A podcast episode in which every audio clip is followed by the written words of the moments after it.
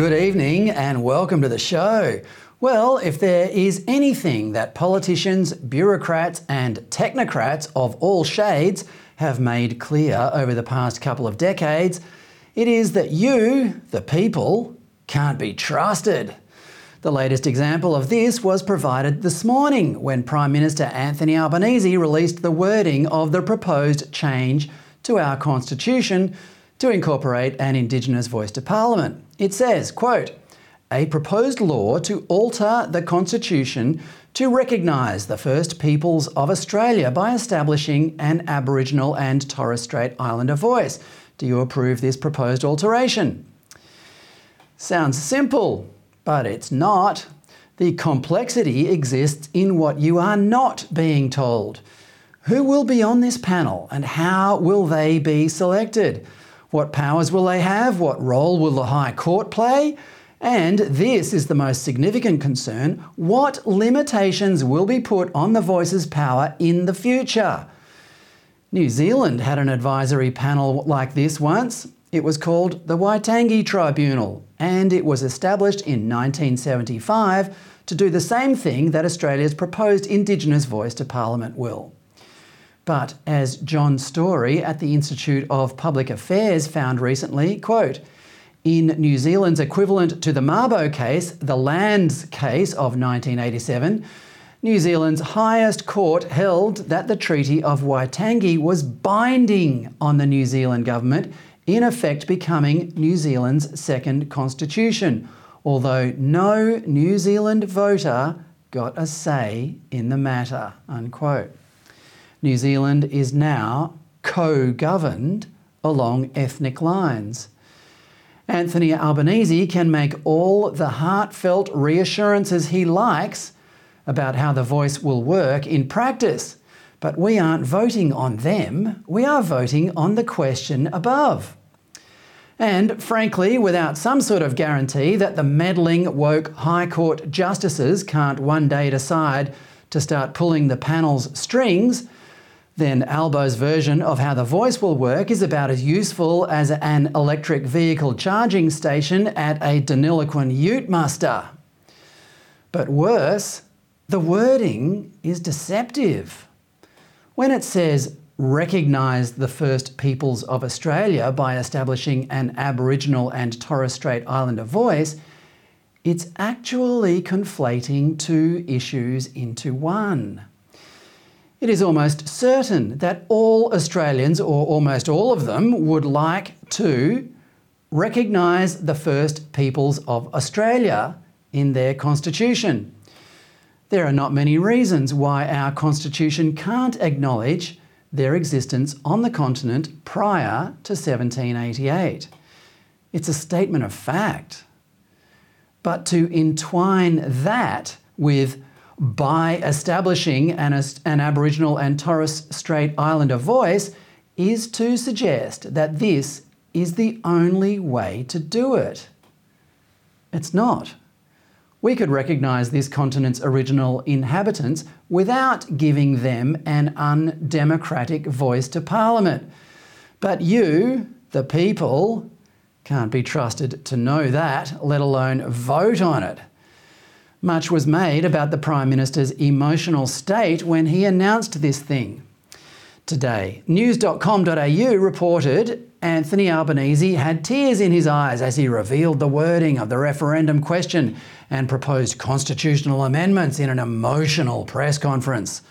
The Prime Minister made an impassioned plea to Australians to support the voice. Well, so there's no bias in the government then. The ABC pondered the intensity of the announcement. Under a headline that would be familiar to readers of trashy women's magazines, Why is it such an emotional day? It reproduced a couple of zingers from the Prime Minister. It's a big deal, he said. It's about justice. I feel, as the Prime Minister, an incredible responsibility to make a difference. Then he said the quiet bit out loud. There's a whole lot of things we do in this place that no one will remember in a year's time or a day's time. This matters. Whoa, the Prime Minister and all our federal MPs do stuff that they forget the next day? How much are we paying these people?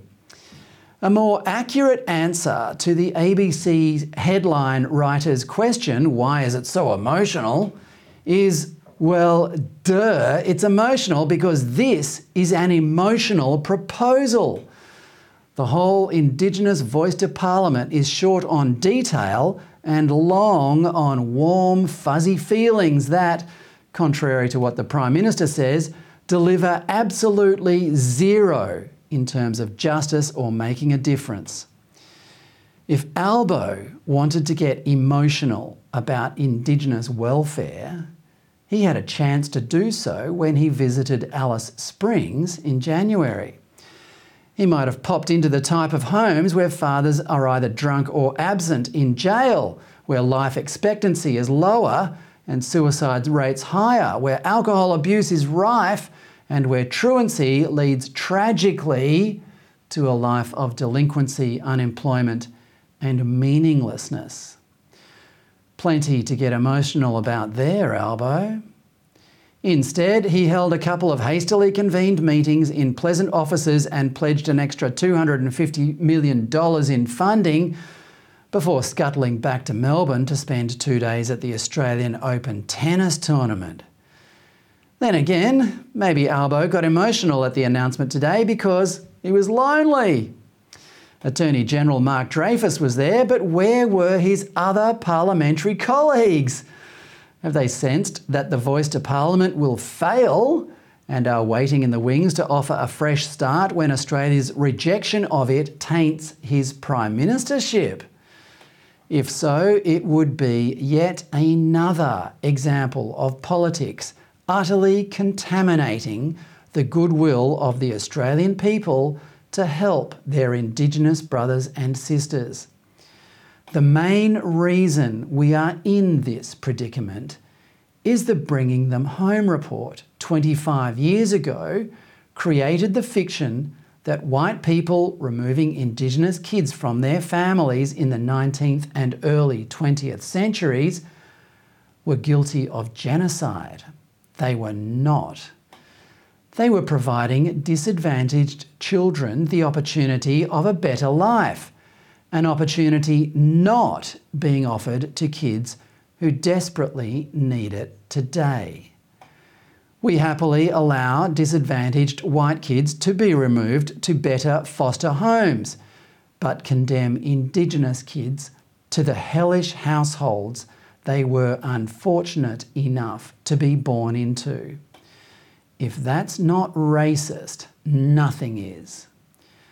But the government doesn't want you to know that. And the education system doesn't want your kids to know it either.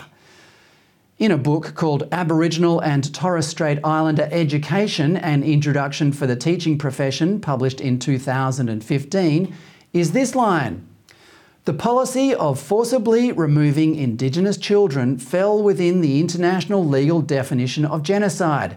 Child removal policies were genocidal because the principal aim was the elimination of Australia's Indigenous peoples' distinct identities.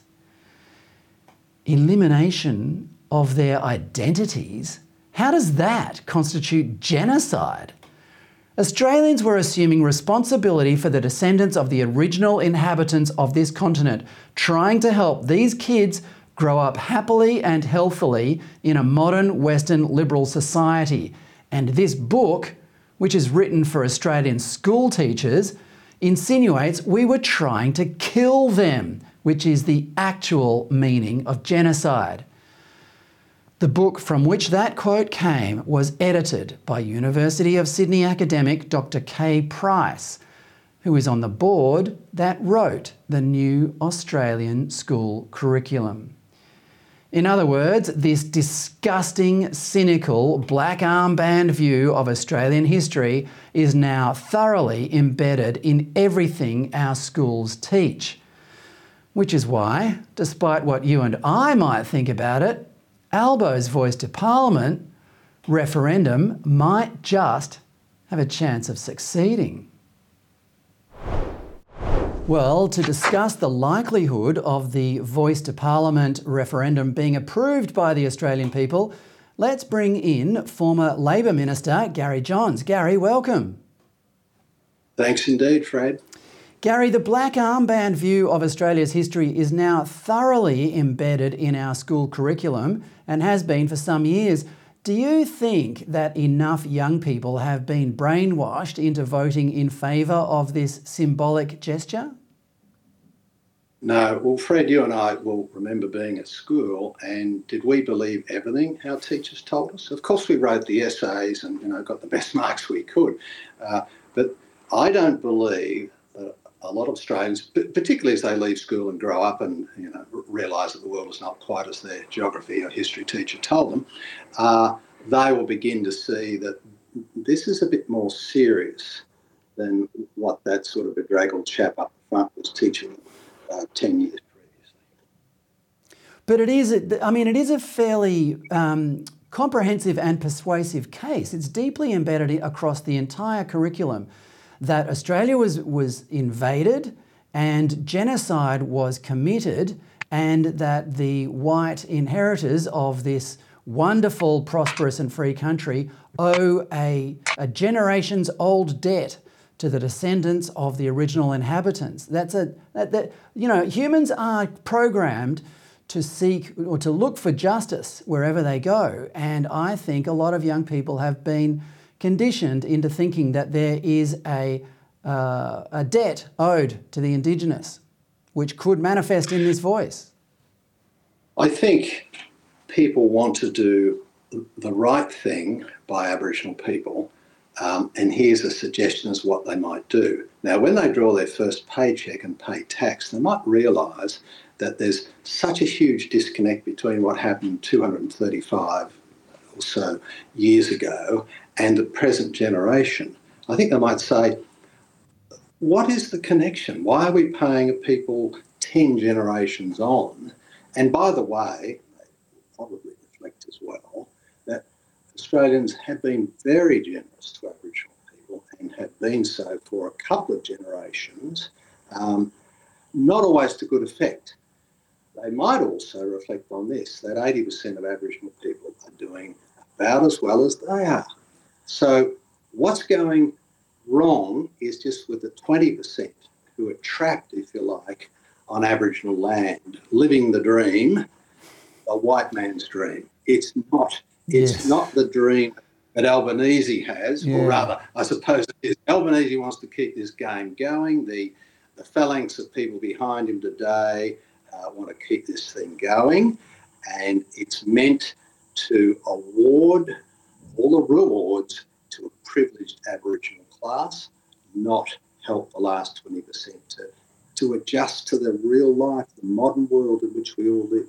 Indeed. They're not living the dreaming either, Gary, just quietly. Now, you're on the committee of Recognise a Better Way, one of the unofficial no campaign groups. Let's talk about how this campaign, now that it's almost officially launched, uh, from today, given the wording of the question has been announced today. Let's look into how this whole campaign and, and, and debate is going to unfold. Firstly, what sort of funding does your organisation get from the government, and is the funding the government uh, providing unfairly skewed towards the yes case? We receive nothing from the federal government. We don't expect there'll be anything, and, and that's been the whole tenor of the the debate over this thing uh, on the machinery side. Um, we think we'll be awarded deductible gift recipient status. Uh, that has to be confirmed. Uh, but the principal yes case group, Australians for Constitutional Recognition, um, had that confirmed a long time ago. And remember, they got $5 million from the Paul Ramsay Foundation, which is an outrage. Uh, I've complained to the Charities Commissioner about that. Uh, we're not going to receive money from those sorts of uh, lefty charitable groups. But I tell you what, we will receive money, and I've had phone calls already today from just good people who do not want to see this, this huge change to our system of government, which for the first time ever would introduce group rights no one else has group rights and they would attain to one particular group alone, that, that is simply unfair. Is there a lot of money waiting in the wings for that DGR status to be approved for your, for your organisation? I certainly hope so, Fred. I mean, I, I, I can't predict, but there are a lot of people who are very disturbed by this, and you're quite right. The sort of campaign kicks off now. I think until now, it, it's been uh, so something that you know runs in the newspapers, but is becoming real as it becomes more real, and people focus that they will compulsorily go and vote on this proposition later in the year. I think the money will start to flow and that'll enable us to get out uh, our very good arguments. I mean, we have substantial papers on the business, the design of the voice, substantial papers on the treaty, and in progress is a substantial paper on this thing called truth telling, which, as you know, is, is a very one sided concept. We'll tell our truth, which is the stories of successful Aboriginal pathways, successful lives. That, that's the truth. Most Aborigines are, are doing are doing well, as well as anyone else. Uh, it's that last group that have been trapped, and Albanese's beast, radical beast of a proposition, quite frankly, will do nothing for them. Well, the popularity of the yes case, according to polls, is decreasing ever so slightly. But would it be naive to think that that is a trend, that, uh, that the popularity of the voice can't bounce back in some way? It, it probably will bounce back to the extent that uh, the government uh, uh, will begin an advertising campaign. It's meant to be neutral, but I don't believe that. Um, and there is this big money flowing into yes case by CEOs who buy forgiveness for their sins or whatever. Uh, churches are pitching in uh, and, and, various charitable money left charitable organisations. Um, okay, uh, so it might kick up again, but I think the yes case is very thin, or rather, well, the case is thin, but the support for it, according to our research and anyone you, we talk to, it's thin. It, it's just a feeling we'd like to help. We're saying, you recognise it better way, yeah, we want to help too, but the Albanese package is not the way to do it. In fact, it will destroy reconciliation, if, if that's an important thing. Uh, frankly, we already think we are reconciled the fact that uh, 70% of Aboriginal marriages with another Aborigine means I think we're reconciled, okay? But in formal terms, what is dividing us and putting a race based voice in the Constitution going to do for reconciliation? Well, it'll, it'll um, just before we move on to you know the, the arguments themselves, but just looking at it again from a marketing perspective, this is timed. the The actual uh, referendum is timed to happen soon after the end of the footy season, and if I'm not mistaken, the two major codes will be dragged into this to be very emphatic uh, promoters of the Yes campaign. Do you think they'll have an influence? I think they could. I mean, it could be huge. Uh, Fred, they, they could, but people do distinguish between uh, that big burly bloke on the ground running around, whom they adore to touch down the footy or kick it through the goals. When they get off, you know, and they start to sort of say, oh, yeah, it was a game of two halves, it was really good and all that sort of stuff, they're not credible. They're just not credible. I think once, once the penny drops, this is about constitutional change, people think, oh, hang on, this is this is fair income, this is the rule book, and all of that palaver that'll come from the footy codes and other sporting codes, I think, will drop away. So, uh, my view, even in marketing terms, the, the footy codes are going to do themselves lot of damage by trying to interfere with the rule book of Australia and to make it unfair. Now, Australians will not appreciate that. You don't run onto the footy field uh, and have it tilted or have the rules in one direction or one one's allowed to go offside and the other isn't. Depends on the footy code there. Uh, they'll just see it. And so our marketing terms, I tell you what, will be, be very straight between the eyes as we get closer to the vote. Right now, we just want to educate people and let them understand the arguments and the size of this package that uh, the Albanese government is suggesting. But come closer, we will sharpen the tools and make sure people know. When they go into the ballot box, it's a tick for the no case. Well, I'm alarmed that this is up at all, really, because, I mean, Indigenous welfare became a big issue this year when violence on the streets of Alice Springs got out of hand earlier this year. Now, here's a line from a report that was rushed out before Prime Minister Anthony Albanese visited Alice Springs in February. It said, Aboriginal people face disproportionate disadvantage at every level of our society. Every level, Gary, as you said earlier, it's only 20% of Indigenous people who need to be rescued from disadvantage. And I don't think the voice is even going to help them anyway. No, it's, so this is all about, it's an ideology of groupthink. Uh, it's identity politics. It says if you're Aboriginal, you must think this way, you must be with us, and uh, we can't solve any problem unless we solve the problem with all of us. Well, I'm sorry, that's that's a recipe for death. You just leave out the last group who are struggling to find how the heck this society works. And the only thing that they understand is if you complain to the white man, they'll give you more stuff. But in doing so, it's been happening for two generations, you become radically disabled. There is nothing we won't do for them, and therefore there's nothing they can do for themselves. Now, that's not the, the, the track that Pearson and Langton took, though. These are brilliant people who got up and out, moved on. Uh, same with Jacinta Price, Warren Mundine, and lots of my Aboriginal friends.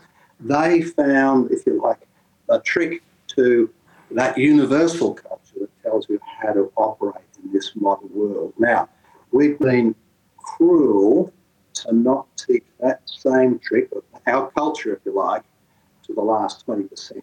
And it's Aboriginal leaders themselves who prevented that knowledge. That's, that's the appalling thing. And these 24 professionals, that's what they'll be, professional CEOs of Aboriginal patrol organisations will get to Canberra and they'll just keep bashing away, asking more and more and more and more from the taxpayer so they can control more services, which will still keep 20% yeah, appalling is the right word for it, Gary. I couldn't agree more. What did you make of the Prime Minister getting emotional about it today? It wasn't wasn't very edifying, was it? It wasn't. It, it does show you that uh, the man is is fragile uh, when he gets onto these issues. Uh, he wasn't weeping when he locked us in on the nuclear submarines. Thank goodness. but when it comes to this, I think you've got to say, uh, Albanese, you're still that 18 year old kid who joined the left of the Labor Party, whatever it was, you know, 40 something years ago. This is not mature behaviour. This is not a mature proposition. I'm not saying you, you, you can't get uh, emotional about this issue. I get very emotional about it. I tend to get a little bit angry too at what's being done here. Albanese knows this is a political move. You know, Bret Walker, the great silk, has has wiped it all, has revealed everything and says it's politics. Yeah. It's about. It is. And it's emotional politics, Gary. That's, you know, I mean, he, he got emotional because it was an emotional proposition. It's got nothing to do with helping people's lives. Yeah. But no, let's, let's and, move and on to. Sorry, let's move on to uh, opposition leader Peter Dutton. He's still prevaricating. Shouldn't he just come out and say, sorry, this idea is stupid, we're not backing it? Uh, I think he should. Uh, now, uh, again, timing, he might want to wait till after the Aston by election because often you, you, don't want to disturb things, I know, at a, at a, critical moment. But the day after the Aston by election, which is only in a week or so, you must come out and say no to this proposition. We now know the proposition, we know the lack of details because there are just these general principles now. I, mean, um, Professor Greg Craven, who's possibly the architect of a lot of this nonsense, with great respect, he knows it's gone way over the top too far. He's now he's in a very dark place now. He's been on a radio show this morning saying this is terrible, this is worse than I could ever have conceived. Although he's still saying he's hanging in there, and hopefully he's hoping for some amendments on the way through. So perhaps Peter Dutton is waiting for, and, probably in this sense, he's got to wait for the parliamentary debate and then he can make a formal position. But I can tell you, uh, nearly every NAT, National Party member, and nearly every Liberal is a dead set no. They are just waiting for the starter's gun. And I'll say to them, uh, please, we will work with you. We'll help uh, with the arguments, the pamphlets, the resources. We'll brief you on our intelligence, our marketing. Let's let's get together. We need troops on the ground, and MPs are very good at that. Well, hopefully, some of our viewers can uh, can help you out too, Gary. Thanks so much for your time. Thanks indeed, Fred. That's former Labor Minister Gary Johns, who served under Bob Hawke and Paul Keating back when Labor wasn't as woke as it is today. Gary is also on the committee for Recognise a Better Way. Google them if you want to give them a hand, which I thoroughly recommend. Well, that's all from me tonight. Thanks for watching. If you want to follow us on Twitter, you can find me at at Fred Pawle, that's F R E D P A W L E, or follow ADH on at ADHTVAUS. And you can catch all the latest from ADH's rapidly expanding lineup, including Alexandra Marshall, Daisy Cousens, David Flint, Nick Cater, Lyle Shelton, and of course the great Alan Jones by going to adh.tv or downloading our app or find us wherever you get your podcasts.